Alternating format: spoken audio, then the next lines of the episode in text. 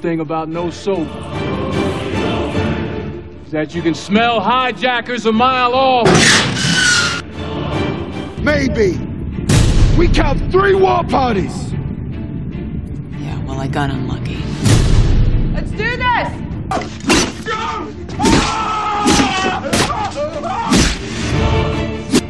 There's only one way we're getting you on that plane, and that's quietly. We're in deep shit, Billy. The virus is aerosolized. What are you talking about? It's going airborne. There are stories circulating on the internet that in India and elsewhere, the drug ribavirin has been shown to be effective against this virus. Yet, Homeland Security is telling the CDC not to make any announcements until stockpiles of the drug can be secured. Dr. Gupta, there continue to be evaluations of several drugs with ribavirin as among them. But right now, our best defense has been social distancing. No handshaking, staying home when you're sick, washing your hands frequently. Yeah! Yeah! Look what I have created! I have made fire! I have made fire! Welcome to the Parkway Theater Podcast. I'm one of your hosts, Matt. And I'm Byron. And I'm Ward from the Parkway Theater, and two months into quarantine, and I still can't build fire. oh, this is going to pose a problem later on for Ward as we discuss the 2000 movie. I'd call it a classic. It's uh, Tom Hanks in Castaway, and this is the continuation of our mini retrospective on. Uh, well, we said apocalypse movies initially, but I think what we're really trying to get at here is just movies that capture the feelings, the zeitgeist, if you will, of of the moment that we're all living through here. We're in Minneapolis. Uh, of course, the whole the whole dang world is going through this. So this movie, uh, this is uh, this this is very relevant to the times. Uh, I wonder, can one of you guys jump in and uh, explain why it was, how how this one is relevant? Why did we pick it? Well, this seems this seems kind of obvious. I kind of feel like Tom Hanks in Castaway. In fact, at the Parkway Theater, probably a month ago, we started n- naming inanimate objects and talking to them. Give us an example. What's your What's your best buddy these days? Uh, the cash machine, Carlos. He's a good guy. I like him a lot. Uh huh. But doesn't say much. But you know, reserved. I bet he's supportive. well, he's he's actually quite lonely because nobody wants to use cash right now. Oh, I bet. Yeah, and everything that goes in him is just all infected. That's a that's a terrible. Yeah, he's just a, he's actually a cesspool of COVID nineteen. Poor Carlos. oh, no. uh, and you know another another relevant thing I haven't seen I haven't seen Byron in uh, I think eight nine weeks now, and I'm guessing he's got a beard four feet long and hair coming down to his butt crack at least. Byron, is that accurate? How you looking these? Yeah, that is 100% accurate. I've uh, actually, uh, yeah, with all this extra time that I've had with uh, with uh, staying around or just having no other hobbies, I've uh, taken a hobby of braiding my own hair, so to make sure that it's not actually it's dropping as low. wow, I'm surprised you didn't just go dreadlocks. I mean, I'm not sure the process of dreadlocking, but that I think that's easier than braiding your own hair. I don't know. Nah, I needed something to do.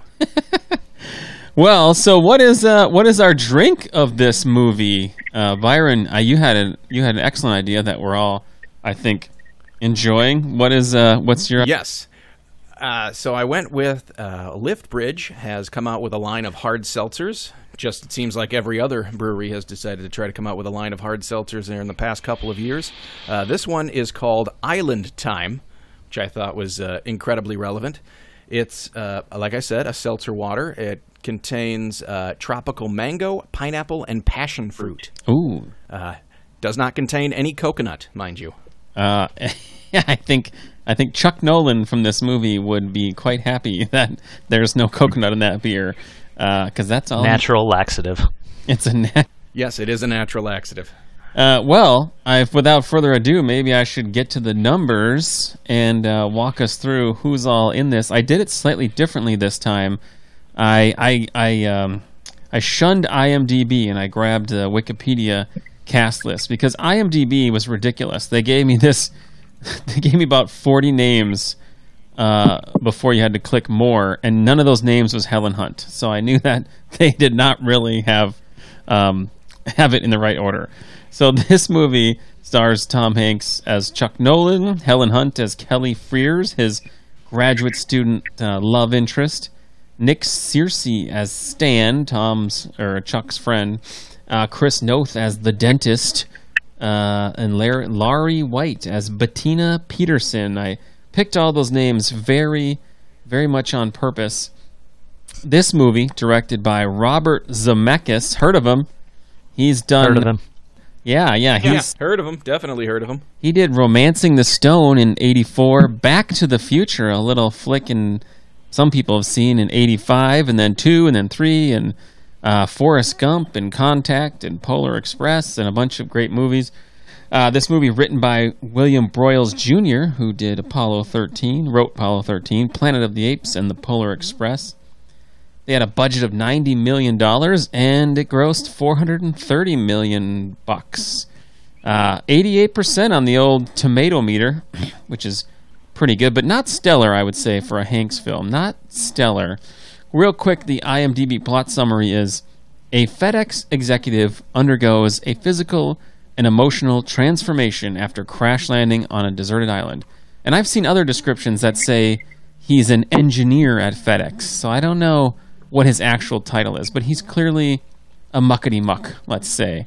And we have to. uh, Now, last time, I made the tragic mistake of talking about Groundhog Day without queuing up Byron to tell us Have you ever seen this movie? What's your relationship with it?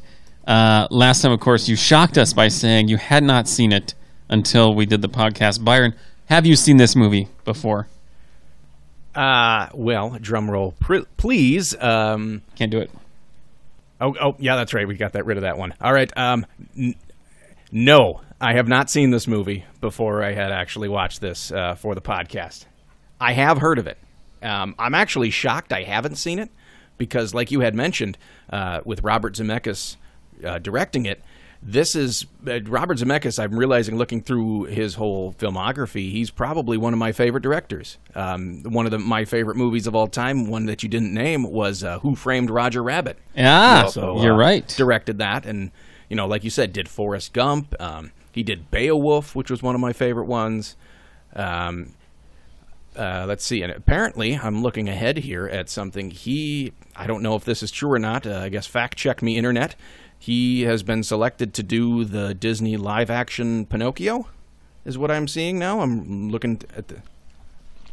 I think there was also a story. I I might be I might be mixing up my movies, but I believe that while they were waiting for Tom Hanks to lose the weight, they did Zemeckis did uh, what lies beneath. I think it was.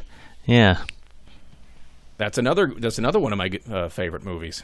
Yes, you're you're absolutely right. Uh, he is phenomenal. Um, They didn't have the keto diet back then, by the way. They could have they could have lost that weight in like a week these days. well, so Ward, what is your history with this this film?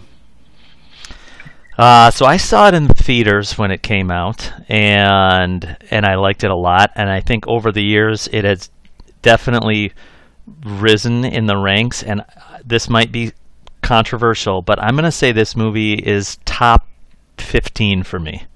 I really love this movie a lot. Wow. Wow, yeah, I And it holds up. I just watched it last night, and it holds up for me. it definitely holds up. I also saw this in theaters. Uh, probably, ah, you know, way way better to watch this in theaters given some of these action scenes, especially we'll talk about um, the plane ride and stuff. But uh, it holds up. It's amazing. If you have a big TV and you're watching, you know, HD, 4K, whatever, it's incredible. I mean, uh, the, of course, the acting, the script, the the uh, you know the it's all- it all is is incredible. The editing actually we can talk about that. The editing on this movie is phenomenal too. But um, yeah, this is an incredible movie. I was texting with a friend. I said, "Ed, you have you have you you haven't seen Castaway?" And he just texted back one word, and it was meh. And I thought, "You're wrong." I have to agree. Really, I mean, like I said, this is the first time I had seen this movie, and I would put this movie if this came out today. I still think it would do just as well as it did. Where what'd you say, 450, 430 million? I think is what you had said that it made. Thirty million, yeah. I I wouldn't be surprised if it did that or even better. I, if it were, were to come out today. Oh yeah, it's. I mean, it's actually it might even be. I mean, it's it's relevant to our our little situation we're in here. As, as that's why we're talking about it. So it, it may it may strike a chord with people who who if they could go into a theater, they, they would watch it. Uh, maybe it'd be released. It'd be released to on to Netflix or something. But yeah, it's uh, Uh, you know, one thing that came up for me that I really appreciate this movie about this movie, and I, I, I like a lot of it. I, I appreciate that it's it's very minimalist. Like there's no music for for so long in the movie that when the music kicks in again, it's got this kind of emotional tug to it.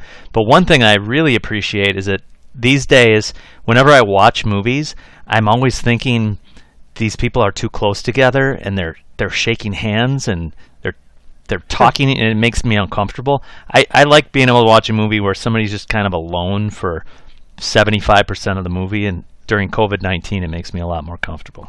Yeah, you're absolutely right. Whenever I watch anything, I go, "Ooh, those people are so close. How dangerous is that?"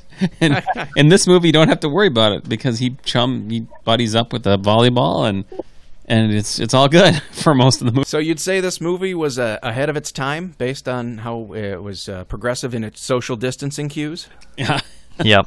a, a little, a little, uh, you know, a little overboard, I'd say, in its social distancing. You don't have to go I that think you far. took it to a little extreme, but I mean, uh, yeah, I guess to each their own. Um, so before, I man, so Ward is really dropping little little hints here and there at all the the little, not just I mean the little the best parts of this movie and the little nuances. But before we even dive into this movie, I, I you know, we were going to record this on Wednesday and, and today's Friday recording, and uh, and and the whole time I kept thinking about I gotta watch more Hanks. I need I need some more Hanks in my life. And uh, sad to say that I didn't get around to watching Big. We talked about Big on the last podcast, but Tom Hanks was going to be. Uh, I mean, he was approached to play the role of Phil Connors in Groundhog Day, and he of course turned it down because he thought no one's going to believe like me being a jerk. Like I'm the good guy, I'm the nice guy. And so for for a few minutes, I just want to talk to you guys about Tom Hanks, and I, I like just calling him Hanks because man, everybody knows this guy and, and his record of just being a phenomenally great person. What are your what Ward? What's your favorite Tom Hanks movie of all time? I got to go with Big. That's pretty easy for me. I love that movie. Is like eight. It's, it's it was released in '88, and that's like early Tom Hanks. I mean, that is you know that's like pre megastar Tom Hanks. So I, I agree with you. That's that's up there. And I think he might I think he was nominated for best actor for that movie. So it, that might have been where he kind of took that pivot to becoming a a respected actor from being a strictly comedic actor. Yeah, I think I know, I know he was nominated, but I, I think you're right. That's his transition time. Byron, what about you? Do you have a favorite Hanks movie? Ah, well, the first, I guess, I guess it would be the first Tom Hanks movie that I saw. Uh, this might be the uh, first. Saving that Private might Ryan. be Castaway. Is that the is Castaway yeah, the first Tom Hanks Castaway. movie? Yeah, it would actually be Castaway. No, it was actually I saw him in Saving Private Ryan. Was the first Oh. movie that I saw him in. Okay, yeah. So again, uh, he plays a, a good guy in that movie. A little bit harder around the edges, but uh, I 100% agree with uh, Tom Hanks' stance that uh, there would be no way I could imagine him as a jerk. Right. I mean, he's kind of always playing Tom Hanks as something else. You know, he's Tom Hanks as a as a you know army lieutenant, or he's Tom Hanks as a guy lost at sea. He's just like I'm a good guy, and uh, you know. I mean, probably the closest you would get to being a bad guy would be um, what did he play? Um, he was Road in to The Lady Perdition. Killers. He was like a hit a hitman. Right. He was a he, yeah he was a hitman. I'm thinking he was um, what's the other one uh, where he was an FBI agent in Catch Me If You Can. I guess he was kind of the antagonist in that movie, played across from Leo, Leonardo DiCaprio. But you know what? Road to Perdition. He was he was a hitman with a heart of gold. yeah, that's true. He wasn't he was in Road to Perdition. So we would be remiss, and uh, I I mean, our listeners would think we were total morons if we didn't point out that that Hanks was also nominated for Best Actor in this role, which is not surprising. Uh, here In in- Philadelphia too, I think, and probably about ten other movies. Who knows? yeah, yeah. I mean, the guy's the guy's the guy's phenomenal. Yeah, I think it would be easier to list all the movies that he wasn't nominated for. It seems. I mean, he's just he's just Just Bachelor Party, and that's it. uh, I'd say the uh, so the real the real moment of truth here, and where I I find out who's the Hanks uh, devotee and who isn't. How many episodes would you guys say you've seen of Bosom Buddies? Zero. I think I've seen zero. What? Zero. Zero? I've never seen. You guys have never seen Bosom Buddies? No. Oh man. What is that? I used to watch that when I was a kid. I loved it. It was so funny. It probably does not hold up like this movie does. Oh god, it's good. I just googled it real quick and looking at them dressed up in their wardrobe is so funny. Uh, okay, well, let's dive into this thing. I would like to start real quick and say um, right away with the title. When I was preparing to watch this movie, I kept typing "Castaway" one word, like Tom Hanks is the castaway. But this ah. movie is cast away, two words. So that's insane to me because my question then is like, well, what was cast away? Who was cast away? What are they saying with this cast away title? It's not what I thought it was. Did you guys realize it was two words? A verb, even? Yeah, yeah, and I think you know initially I thought you know I don't really feel like he was cast away.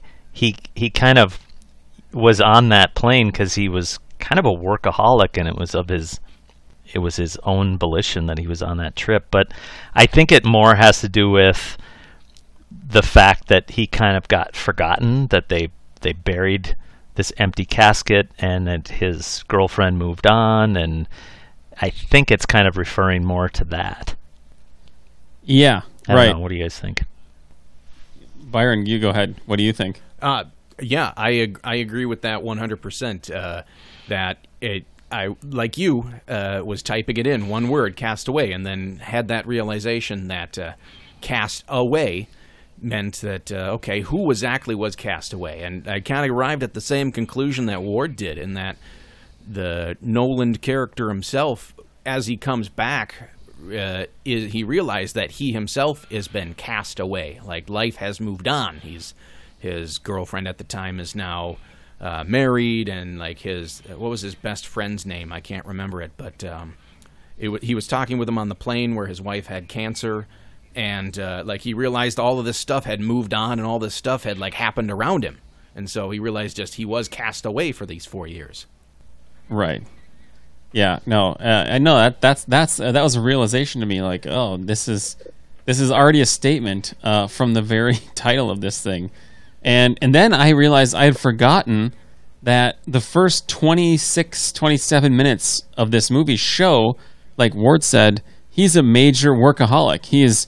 You know, he's working and he's screaming at some people and wherever he was, France, and like, hey, we got to do this thing and get this stuff on time. And then he's at Thanksgiving and or Christmas or whatever, and he's like looking at his pager. Oh, I got to go do something because uh, the sort, the sort is happening somewhere, and you know we gotta, you know, we gotta. I guess the other sort was happening in Moscow in Red Square, and and so he's a crazy workaholic, and they they really do a lot to set him up and show that this guy is a slave to the clock.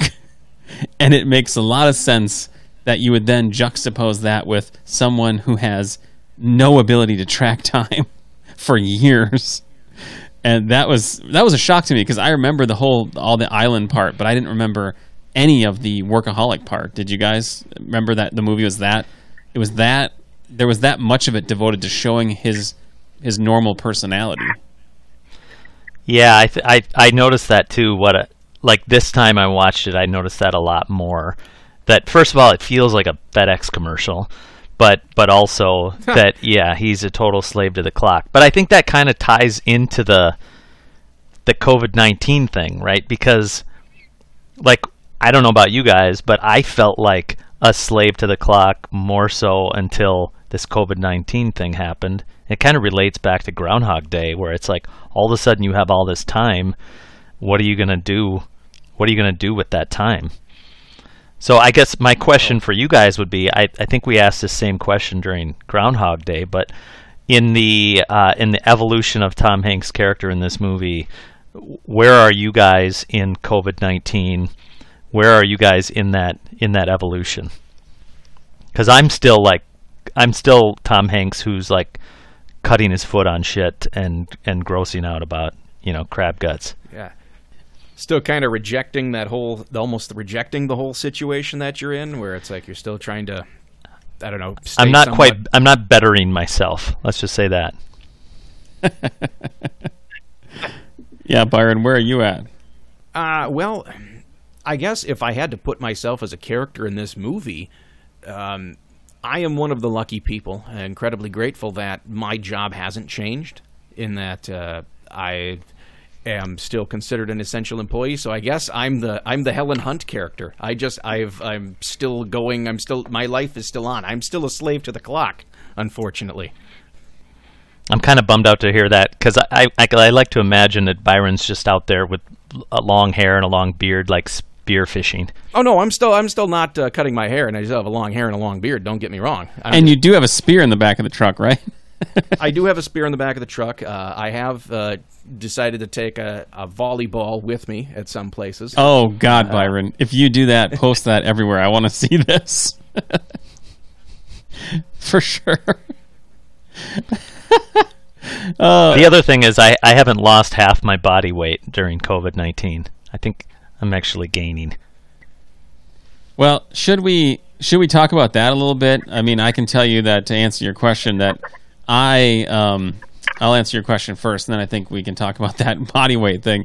Um, I am I'm definitely moved towards what I think Hanks moves towards, the Chuck Noland character moves towards in this movie, and it's just it's just a a, a sheer gratitude for whatever the day brings, and uh, I am. I mean, when we started this thing, it was a lot more fighting with my kids, and I was like, "Well, I'm going to accomplish these 57 things today," and oh God, you know, the kids are in my way, and now I'm just like, "Hey, what do you kids want to do today? I got, I got, I got time. Let's do something." And uh, I'm just grateful for having, you know, having what we have, and we are, we are sort of trapped on our own little individual islands uh, in our houses, in our, you know, neighborhoods, and whatever. Um, so I, I've definitely moved not not to the end where he's very wise and you know makes his his statement to his friend Stan, but but I'm closer towards his his chucking chucking uh, you know being more of a professional uh, spearfisher person and uh, whatever. So Well, I think you bring up you you bring up a good point though about um about the, what he says to his friend at the end of the movie because I think I think it kind of does speak to us right now because there's like there's so much uncertainty. I don't know. For me, it really spoke to me. There's so much uncertainty. I don't know when the Parkway Theater is going to open again or what's going to happen and you know you spend so much time worrying and uh, you know that line that he says at the end of the movie that he knows now what he has to do he has to you have to just keep breathing and tomorrow the sun will rise and you never know what the tide will bring and I, I thought that was that was actually a good message for me to hear uh, in the middle of of all this because it's like yeah that's exactly what we need to do right now with all this COVID-19 crap yeah, that's Hanks bringing the wisdom to you. I mean, you know what else? Yeah. You know, I mean, you might also say life is like a box of chocolates. You don't know. yeah, you never know what you're gonna get. yeah. Um. So so okay, let's break this. Let's break this movie down in, in segments real quick because we are moving into uh into the discussion on some of the the weight stuff and the hair stuff we talked about. So and and Ward already brought this up. So they filmed all of the scenes for the first half of this movie, and I, I think I wrote down the time. It was like an hour fifteen, hour twenty, and and they filmed all of that, and then they canceled production or they paused it for a year so that Hanks could lose the weight, and he, that he had put on fifty pounds so that the the weight loss could be even more dramatic. Um, so they, he so he went and did that while uh, Zemeckis took the entire production crew and went and filmed What Lies Beneath with Harrison Ford. And, and so in the meantime, Hanks is just losing weight, growing hair. Yes, that is his real hair. It's his real beard. Ooh. I mean, just Wow. yeah, Yes, it just was. Insane. Like it's just so. I mean, it's so unkempt. It's it's amazing. Uh, and you know, I wanted uh, since you know, I I think one thing would be fun to do is if we could get our listeners, if you have an awesome either haircut that is like really bad because your sister's, you know, or your wife did it, or someone in your household did it, or if you've just been growing it out and it's insanely long, or your beard is long, or whatever, I would love to see people post this up on social media and tag, you know, Parkway Theater so I can see all of this greatness going on. I actually gave my father in law a haircut a week ago, and it was hilarious because Oh no. he came over and and he said, "I need a haircut desperately," and I said, "I can do it." And but I just I just need to drink a couple beers first. I'll just drink a couple beers. so he he drank a couple beers, and I drank a couple beers, and we sheared that that sheep. And boy, in the end, it actually looked pretty darn good. But I can imagine some other people had some horror stories. You know, bald spots, uh, interesting, interesting. Uh, especially women's haircut it would be hard to do in this time so i don't know i'd love to see that you guys have any any other stories i mean byron i know you're kidding about your hair being so long but but ward what's your hairstyling been situ- hairstyling Well, so I've got this like mangy like I heard that you can't get your hair cut and I decided you can't also shave either. So I've got this like mangy patchy excuse for a beard. And the weird thing about so I'm working toward a man bun. That's the ultimate goal here. oh wow And and I've also got this weird thing going on where the hair on my sideburns is growing like three times as fast as any other hair on my head. So I think within a couple of months I'll be able to actually take my sideburns and tie them in a knot in front of my face. lamb chops nice you gotta have Yeah. that I will give you a hundred dollars if you do that. That and, and post a picture. tie those I will do it for free. tie those into your man bun i would love to see that uh, actually that was the problem my father-in-law was having too when i combed his hair out it was like it was like um, you know a dog's fur had grown over the top of his ears and you know that was the place to start it was it was coming all over the place uh, the the sideburns um, yeah so i would love to see that post please everyone post that up on your social media tag parkway and uh, i want to see bad haircuts and just no haircuts my beard is looking pretty Castaway hair. Castaway. Hashtag Oh, ooh, castaway yeah. hair. Hashtag castaway hair. Yeah, that would be great. Byron, what were you saying? Saying castaway hair don't care. Oh, I like that even better. Castaway hair. Castaway hair. Don't care. Um, well, so another another point that that Ward had brought up, uh, and and it, it it persists through that middle half of that middle third of the movie is there is no music while he is on that island. They they made a they made a decision that they were not going to have a score uh, at all because there was no music for Chuck to hear, and it was very impactful because the, the the the only time well the next time you hear music is when he finally makes it past the breakwater, and it's like a it's like a triumphant you know score that plays then, and it means a lot more because of that. Yeah, I, I like that moment. Go ahead, Byron. Oh, I was going to say one other thing about the sound was I think looking through the production notes here, they had to edit out the amount of surf that was actually playing in the background when they were filming some of those shots. So, uh, but uh, I thought that was kind of interesting. I That- think, yeah, I think what I read was that they didn't just edit it, edit it out. They had to redo everything in ADR because there was no there was no doable, no usable sound because the surf was so loud. They had to record all the lines and everything afterwards, which is Where did they record? Where did they film the middle part of the film? well. I mean, where's the island? Yeah. Yeah, I, uh, apparently, I mean, if you watch it on uh, on, I don't know for sure. It's in Fiji somewhere, Fiji Islands, but Yeah, it was part of the Fiji chain. I know that. I know it was um, not as isolated as it was. There appeared to be. I know they had to digitally remove. There was a highway that was in the background for some of those shots. Oh, really? Yeah. That's funny. Uh, one of the very first pieces of trivia they give you if you watch this on Amazon Prime, uh, and when he gets to the island, is the exact latitude and longitude of the island. So you, you could always do it that way, punch it into Google.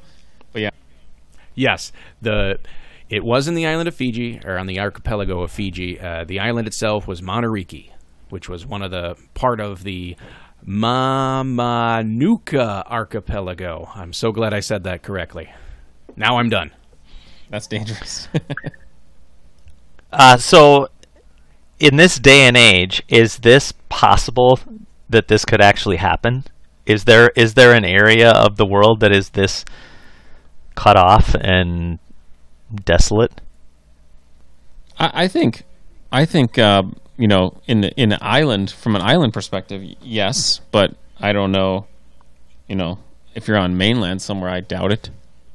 I've kind of felt like I thought that uh, you know Elon Musk had bought all the all the islands that were left like this and built a mansion on them.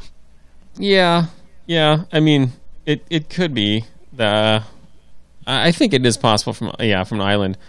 Um, you know, the boundary waters is pretty remote, but you definitely can't get so far away that, um, yeah, that you're stuck for months and years. Well, one of the things that I think contributes to this, which I think was well written or at least well established, was the storm that they had to fly through.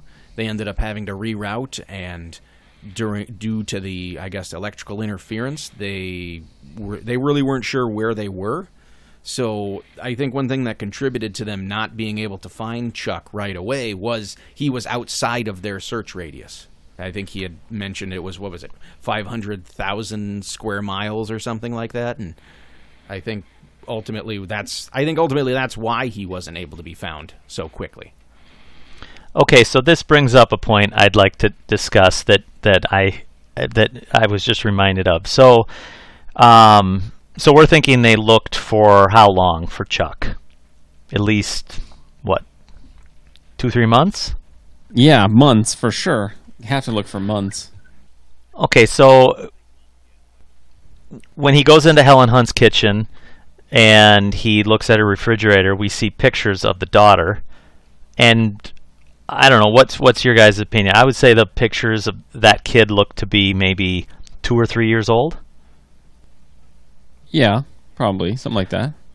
So he's gone for 4 years.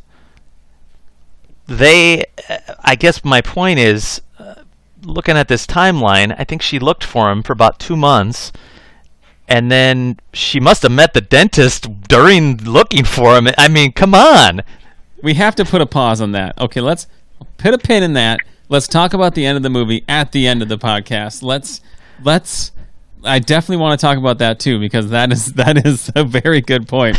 But when Byron said storm, my mind immediately went to my next note, which is, oh my god, that plane crash was terrifying. I was I actually I actually had physical shuddering reactions to watching it as they're diving down through the clouds and then Hank sees that you know that the there's the ocean and he yells brace for impact and it was like oh my god that is my absolute worst nightmare It's the hardest it's the worst plane crash I've seen on film in a movie. Yes, it is an achievement of film production to make a set look less to make that look like it's real. I mean, I was scared out of my mind watching that happen. I did not remember that at all from the movie theater experience I had with this movie. It was terrifying. I first of all, Jaws is my favorite, but also scariest movie, and so I always think, "Oh God, the ocean's the worst thing in the world." But to have a plane smack into the ocean at that speed with that, you know, violence, it just seemed so terrifying to me. Oh my God, I was, I was just almost nauseous watching that. Byron, did you uh, did, were you freaked out? Agreed, one hundred percent. Uh, As I was watching that whole terrifying scene un- unfold, uh, just the, I guess you could say the logical part of my brain took over and decided to remind me of the fact of uh, how many, how few people actually survive a plane crash when it actually does go down. And this is, is one of the reasons, like why. Like I think they captured it so perfectly. Like it was. Like I agree with you. It's one hundred percent terrifying. I do have a small, I guess we'll call it a, a incredibly tiny nitpick. Maybe you guys can answer this for me. Uh, during this whole plane crash thing, maybe you remember this, maybe not, but when the plane actually hits the water, um, Tom Hanks is thrown backwards through the plane, right? Because the plane breaks in half, and he kind of ends up almost near part of the the what am I thinking of? The wings of the plane, because we see him there with the with the turbine as it eventually blows up. Um, if the plane was moving forward, he would be thrown forward, right? I mean, at, at least. Oh, okay. That's a that's a small nitpick, I guess, from me. I heard It that same around.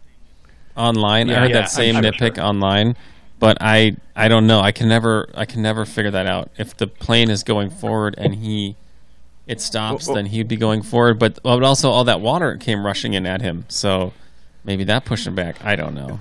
That's true, I guess. Like I said, super tiny nitpick. It it doesn't. It, to me, that's so small. It doesn't really. It doesn't factor in. I'm still already.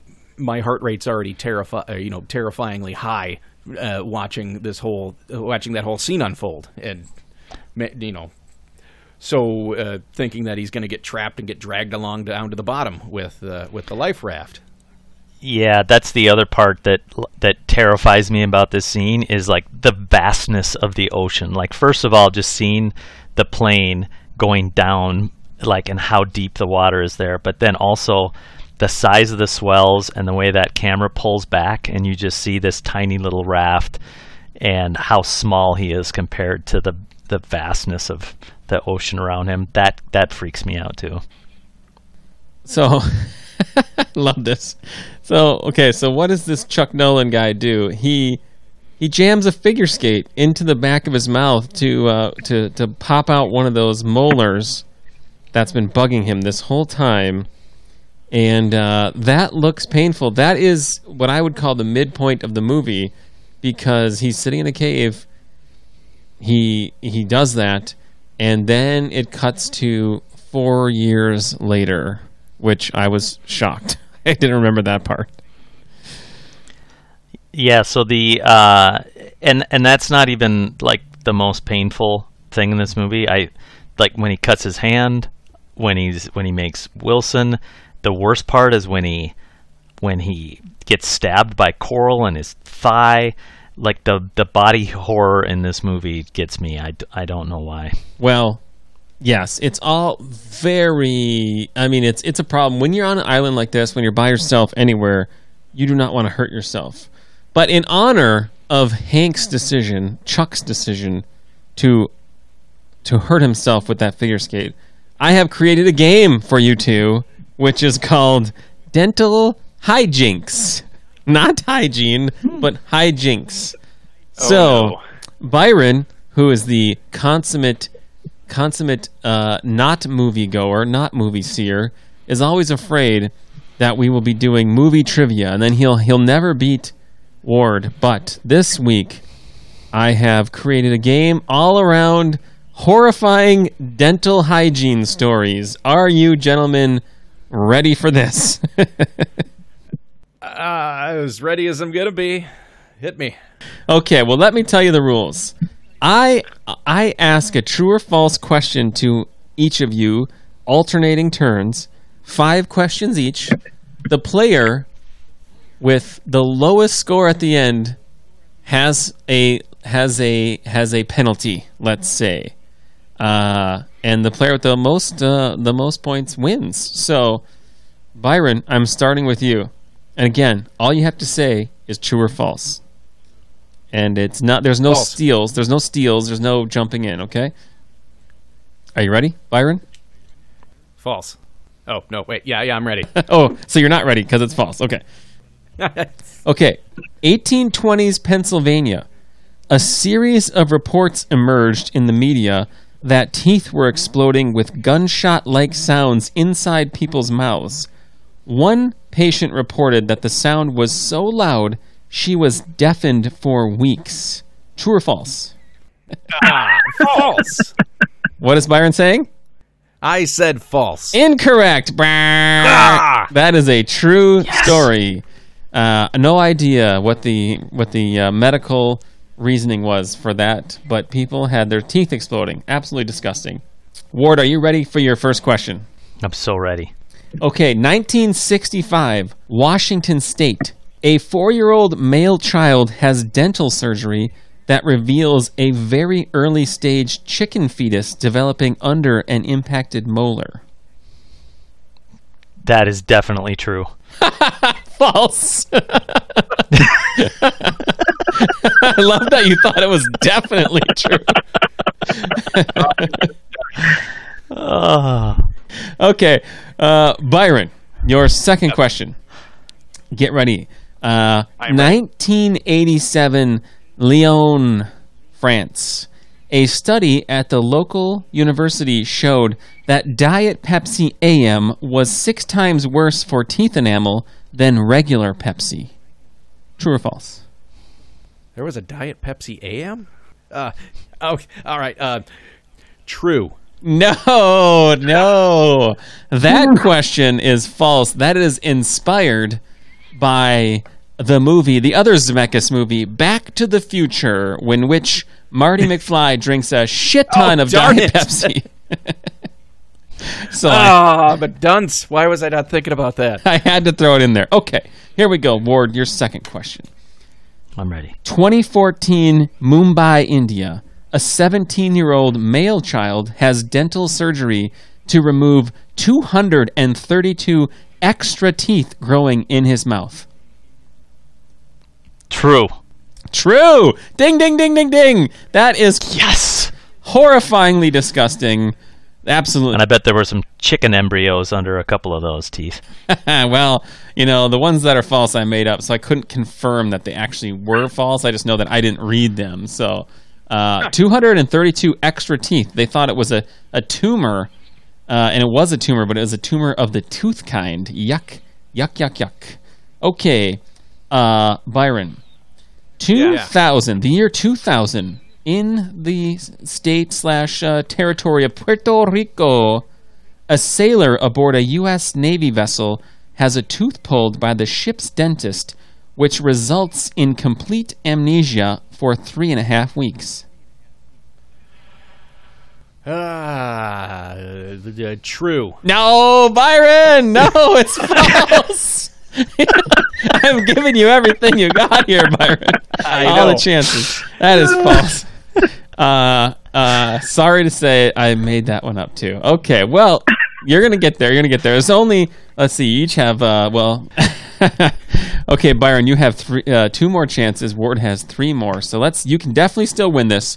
Okay, Ward. 2010 in Kenya, a mother gives birth to a healthy baby boy with only one abnormality. The newborn has a full set of 28 teeth. True or false? Oh yeah, true. Ding, ding, ding, ding, ding. He got it. That is true. All the moms I know are horrified of that possibility, and it came true, apparently. It does happen. That is bizarre. Um, okay, Byron, you need to get these next two in order to stay in the competition. Pressure's on. All right. 19, 1932 Florida, a newspaper story printed in the Daily Floridian on April 1st tells its readers that ingesting human teeth is a natural aphrodisiac. Obviously, an April Fool's. Oh, he's going with false? Let me finish it, and you'll stick to your answer. Okay. Obviously, an I'll let- April I'll let you Fool's joke. Nine months later, local hospitals reported a marked increase in children birthed to fathers with missing teeth. I'm, I'm just going to go all in and say false. You got it. Okay. You got it. okay, here we go. Here we go. Second to last one for Ward. Uh, three, the year, the year 368 BCE, Sri Lanka. A man who became known only as Buddha dies. The Temple of the Tooth is subsequently built to house just his left canine tooth, and for generations, the possession of that tooth gives the holder right to rule the country. True or false? True. Ah, he got it. He got it. That's Oh no. That is uh that's that's ooh that may have made it unreachable for Byron, but Yeah, that's the game. I think, unfortunately for me. uh, that may have Byron has to get the castaway tattoo on his butt now. Yeah. Oh no, do I have to knock my knock out one of my own teeth? uh no. with a figure skate. We're gonna, yeah, with it, uh, that is your apocalypse, your Corona apocalypse challenge. No, we're gonna finish this up. We're gonna go through the last two. Byron, 1994, West Virginia. An inmate escapes prison by braiding dental floss into a rope and using it to scale a wall and thereby breaking out of prison. I'll say true. True. Yes, correct. Good job. Okay, well, it's out of Byron's reach, but Ward has one more to guess, and then we'll get on to what the loser has to do. 1960s New York City. A dentist who accidentally overdosed on nitrous oxide is then dismembered by a man who claims a man eating plant told him to do it. The body is never found. True or false? I believe this was called Little Shop of Horrors. I'm going to say false. ding, ding, ding, ding, ding. Yes, that's exactly right. I knew we had to end with something at least movie related. So the final score Byron 2, Ward 4. We have a winner and a loser. So, Byron, here's what I'd like to ask you to do. I would like, if possible, for you to attempt to make a fire the way Chuck Noland did in this film and film yourself doing it. Okay, do I have to use um, his tr- the trench method or can I use the spindle? Well, I have a note here. this is where I'm thinking. I'm realizing this is not exactly PG, but I have a note here that says you have to rub your stick for at least five minutes. So Ah, darn it again. All right, that's that. part of the deal. Uh, and I'm thinking that he made the stick with the trench method. So uh, you need to prepare the materials and create a montage of that preparation portion. And then we need five minutes attempt at making a fire using the trench method. Are you are you game? Yeah, I'll do it. Okay, I love to hear it. That's We need time lapse. Yeah, I will. I will do time lapse. I'll try to see if I can set it up in a way. I think I've got the equipment where I can record myself doing that. So, uh, yeah, this sh- this is actually pretty fun. I, I'm glad I lost. I, I get to try this now. Byron, I have all the faith in you. Let's see that by sometime at the end of sometime in the next week or two. Get us get that to everyone. All right. All right, we'll do.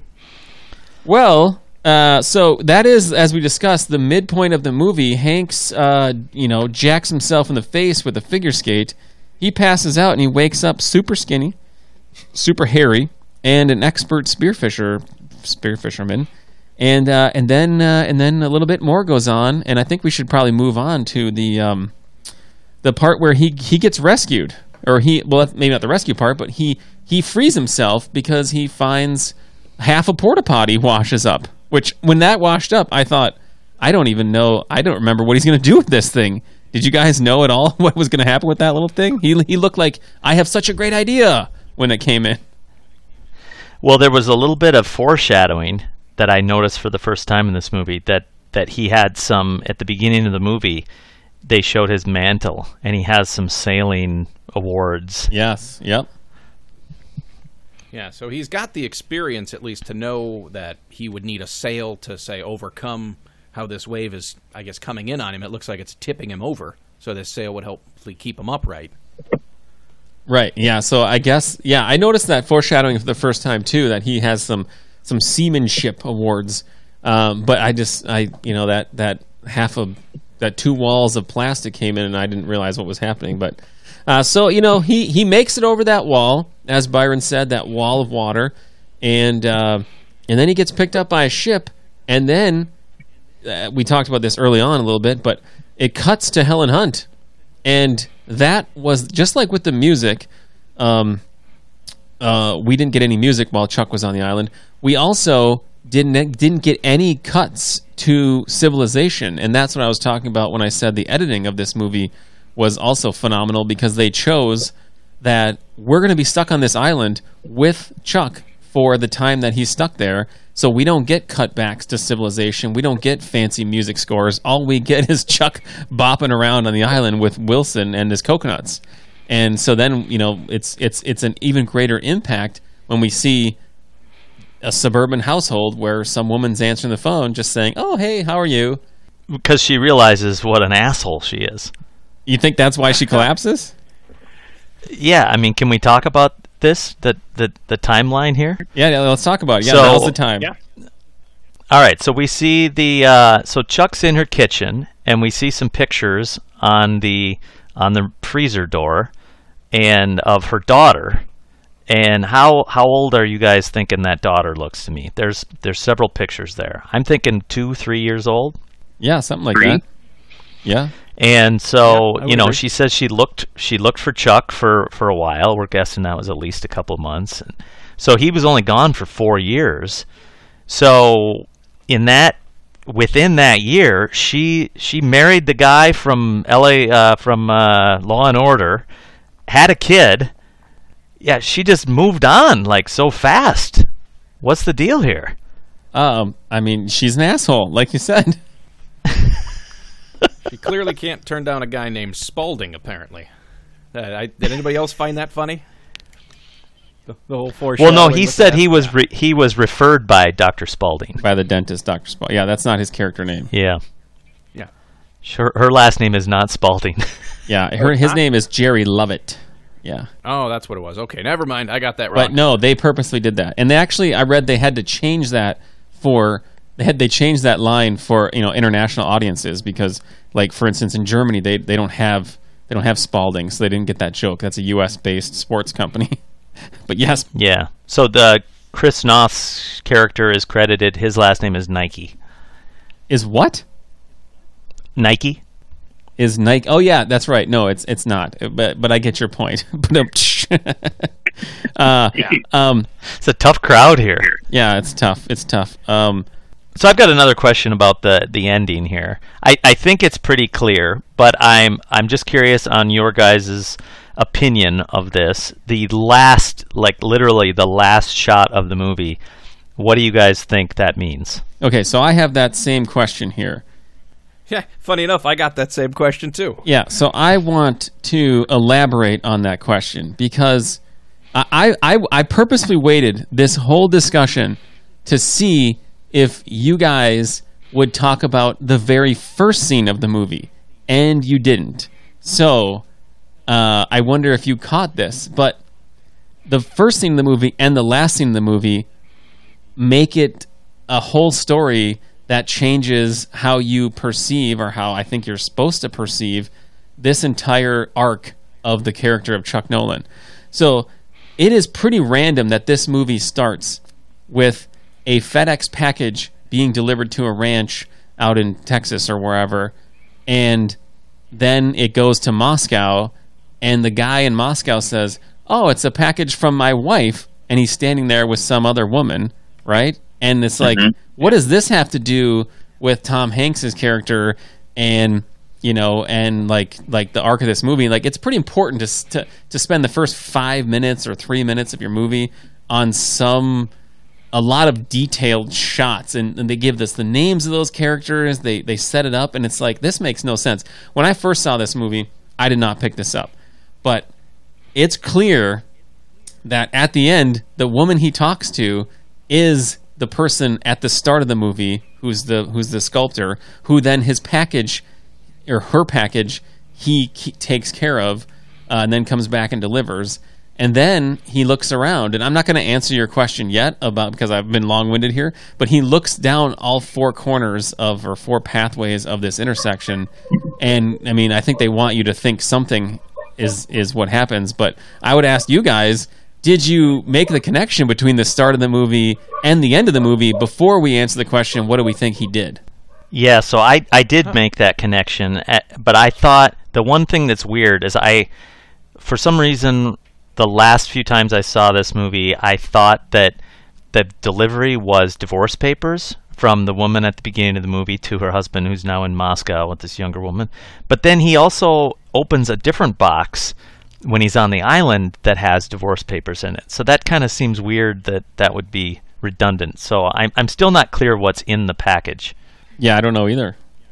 I think that was intended to be left up as a mystery. Uh, I think there was probably some scene where they tried to identify it, but uh, for me, uh, now that you were talking about this, uh, that was something that really stuck out to me. Was the beginning of this movie? Uh, I had written down here in my notes and actually underlined it was um, that they start off at a crossroads and they end at the crossroads, uh, and I think it's. I think there was also something else as you were talking that I kind of came up with. Uh, still kind of working it out a little bit, but um, have you guys ever heard of the butterfly effect? Yes. Where it's uh, you don't, or it's like if a butterfly Ashton flaps its Kutcher. wings somewhere halfway across the world, you don't know it's going to how it's going to affect. Byron, have you seen the Uh, movie?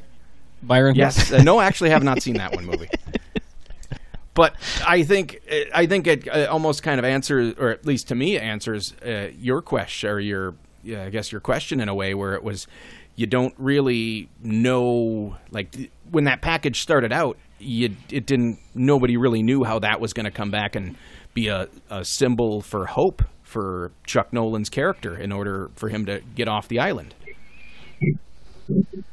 Yeah, I I think that it's maybe even a little more intentional than that because the butterfly eff- effect implies you know you change something little and then it has ripples that you can't even can't even foresee.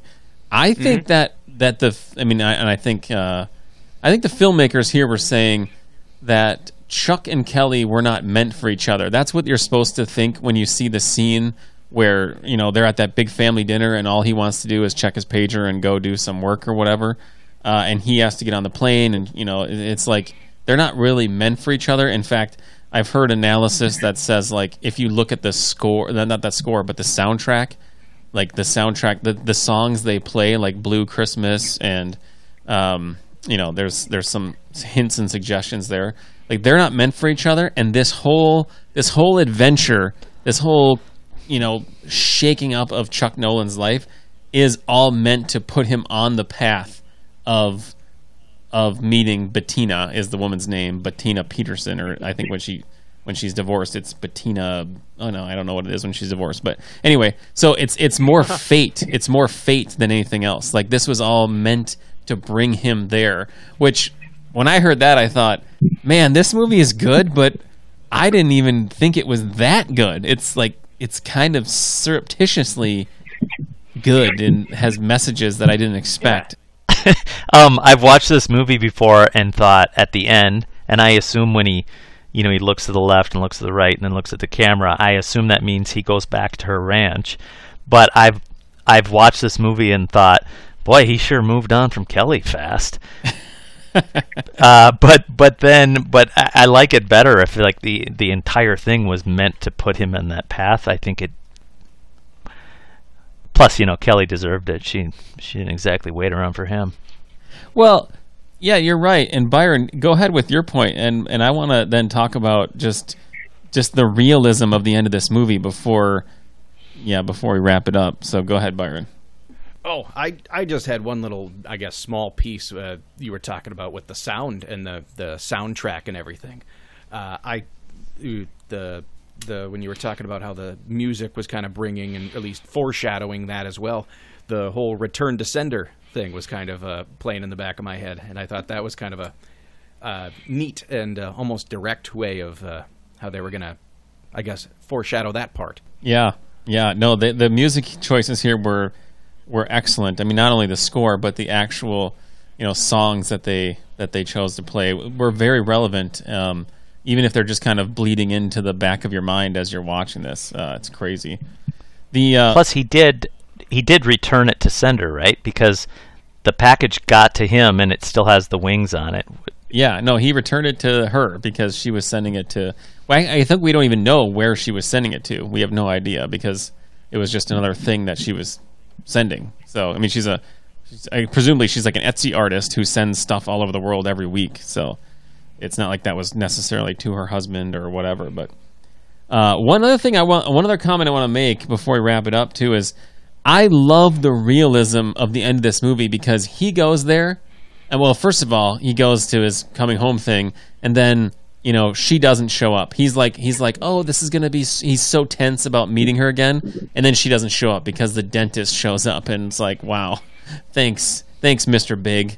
Which, by the way, this is the second uh, Sex in the City reference. We've had two podcasts in a row for all of our Sex in the City fans out there. Last time I talked about her bald friend, and now we're talking about Mr. Big. But um, I didn't even know he was in that. I call him. I called him Law and Order guy. Yeah, he's from Law and Order for sure, but he was also dating uh, Sarah Jessica Parker in that movie, in that show for a long time. Um, but then the thing is, the thing is, Hanks then takes a cab to her house. Chuck does, and and they're like, "Oh, we're reunited. Oh, I've been waiting for you. Oh, hugs and kisses, and oh, we're in the rain, and oh, we're in the jeep, and we're driving off." And the, and you just know, like in real life, that ain't gonna happen. That cannot happen. You can't you can't do that. That is just not gonna happen. In in in the movies, oh sure, happy ending, everyone's great. We don't actually follow the people whose lives get destroyed by her decision.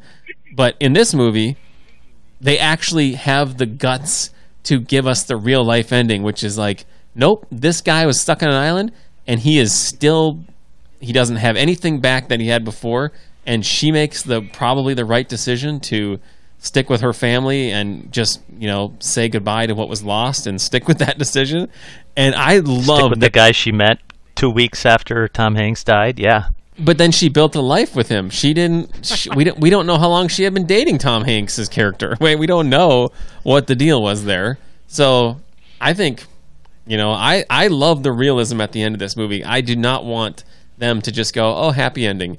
So and then he does his package delivery thing. I don't know, Byron. Did you did you like that, or did you notice how that was?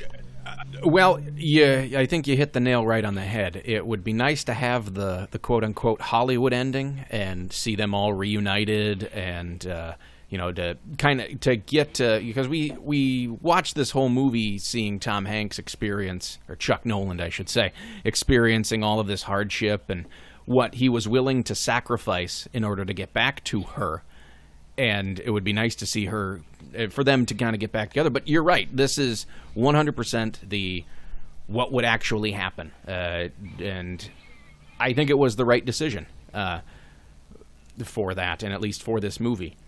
Um, Yeah. Considering this movie was trying to be devoted to more realistic ideas, at least as it comes to saying being uh, to trying to survive on an island. Um, you know, you brought up a something, and I was just thinking about this. It hadn't occurred to me until you kind of mentioned about the whole thing about how I think Ward would said it would be, it would be like literally two weeks that she looked for him, and then ended up going with Mister Big. So at the end of this movie, uh, Tom Hanks, uh, sorry, Chuck Noland. I keep thinking of him as Tom Hanks. Um, returns the family heirloom watch that he carried on the island and had the picture and everything. Uh, what did Helen Hunt's character do with the ring? because right before he leaves at the airplane, he hands her a tiny little box. I mean, it, I just assume it's a ring. And he says that he'll be back and he is going to.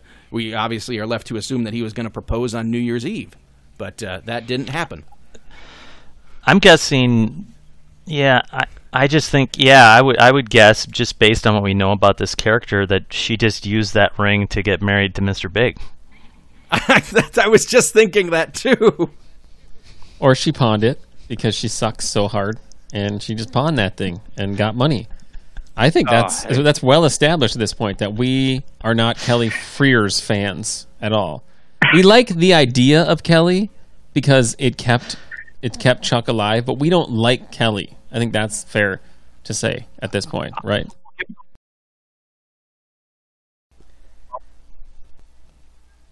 I'll, I'll give her one redeeming quality. Uh, she kept the Jeep. She did. She kept the Jeep. And Byron has a Jeep, so he's a big fan of the Jeeps. and I am going to now answer Ward's question about what did he do at the end when he was looking at all four points of that crossroad. And I don't know. I didn't know what he did. I just thought he was like looking when I first saw this, I thought, "Oh, he's he's uh you know he's weighing his options in the future he, he he's just gonna he, it's just meant to show us that he could go anywhere but what i now understand and from you know listening seeing some other stuff and doing research also uh, tom hanks told uh, inside the actor's studio james lipton that what what his character did was he went back down that road and made some babies with that girl. so I guess that's the definitive story of the end of Chuck Noland's uh, saga for that point. But uh, and then called Kelly and asked her what she ever did with that ring because he needs it. well, I hope that he just Yeah, he harassed her endlessly. Uh, but I think that just about wraps uh, things up for this episode. Ward, uh, why don't you give us an idea what's coming up at the Parkway? I know we're still here in the COVID nineteen situation, but Yeah.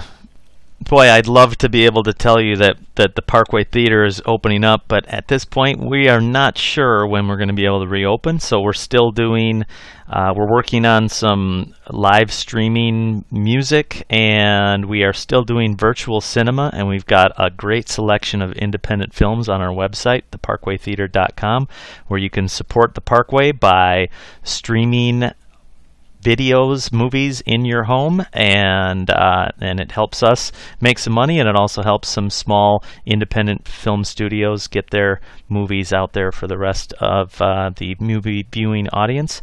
So uh, that's about what we've got going on at the Parkway. Byron, what do you have coming up? Well, before Byron, let me just cut, just jump in real quick. Um, I had said when when we when when the Parkway first announced they're doing live uh, or uh, yeah um, streaming cinema on the website uh, via Kino now. I I said you know there's one movie I might want to see and it, it looks pretty good and and uh, I mean it, it stood out and it was uh, this movie with Will Forte and since then I watched it and oh my god Extraordinary. extraordinary and it's about a, a small town in ireland and this woman can see ghosts and deal with the dead and will forte is the bad guy who's like made a deal with the devil and if you've seen uh last man on earth or basically anything will forte's done you've got to see this movie. I think it cost me twelve bucks, and my wife and I watched it. So whoop de doo, you know, six bucks each, whatever.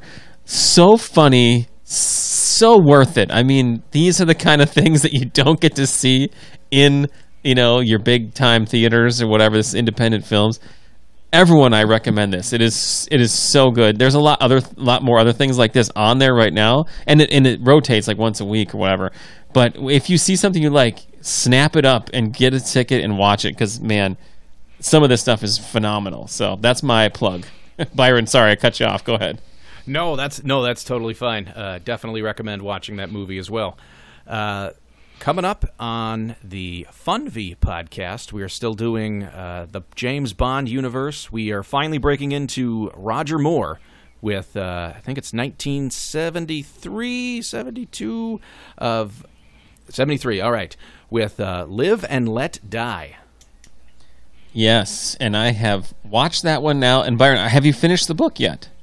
Uh, I am about three quarters of the way through it. Uh, I, I don't know why, but this one has been a lot tougher to read. I guess it's not that not. It's about the same length as all the other ones, but I just haven't been reading it as much. Okay, well, I look forward to discussing that with you over on our Fun V podcast feed. But as always, uh, if you'd like to reach out to us at the at the Parkway Podcast, please send us an email at parkwaytheaterpodcast at gmail.com or give us a call at 612-217-2520. Leave us a voicemail and we'll play it on the air if it's appropriate, of course. Uh, if you enjoyed this episode, coming up next, we'll be discussing Shaun of the Dead, one of my favorites. Uh, it definitely fits into our our uh, our apocalypse, our uh, how we're feeling in this coronavirus situation movie theme. For Ward and Byron, I'm Matt from the Parkway Podcast, and we'll see you soon. Hopefully, fingers crossed, down at the theater. No time to wallow in the mire. Try now, we can only lose. And our love become a funeral pyre. Come on, baby, light my.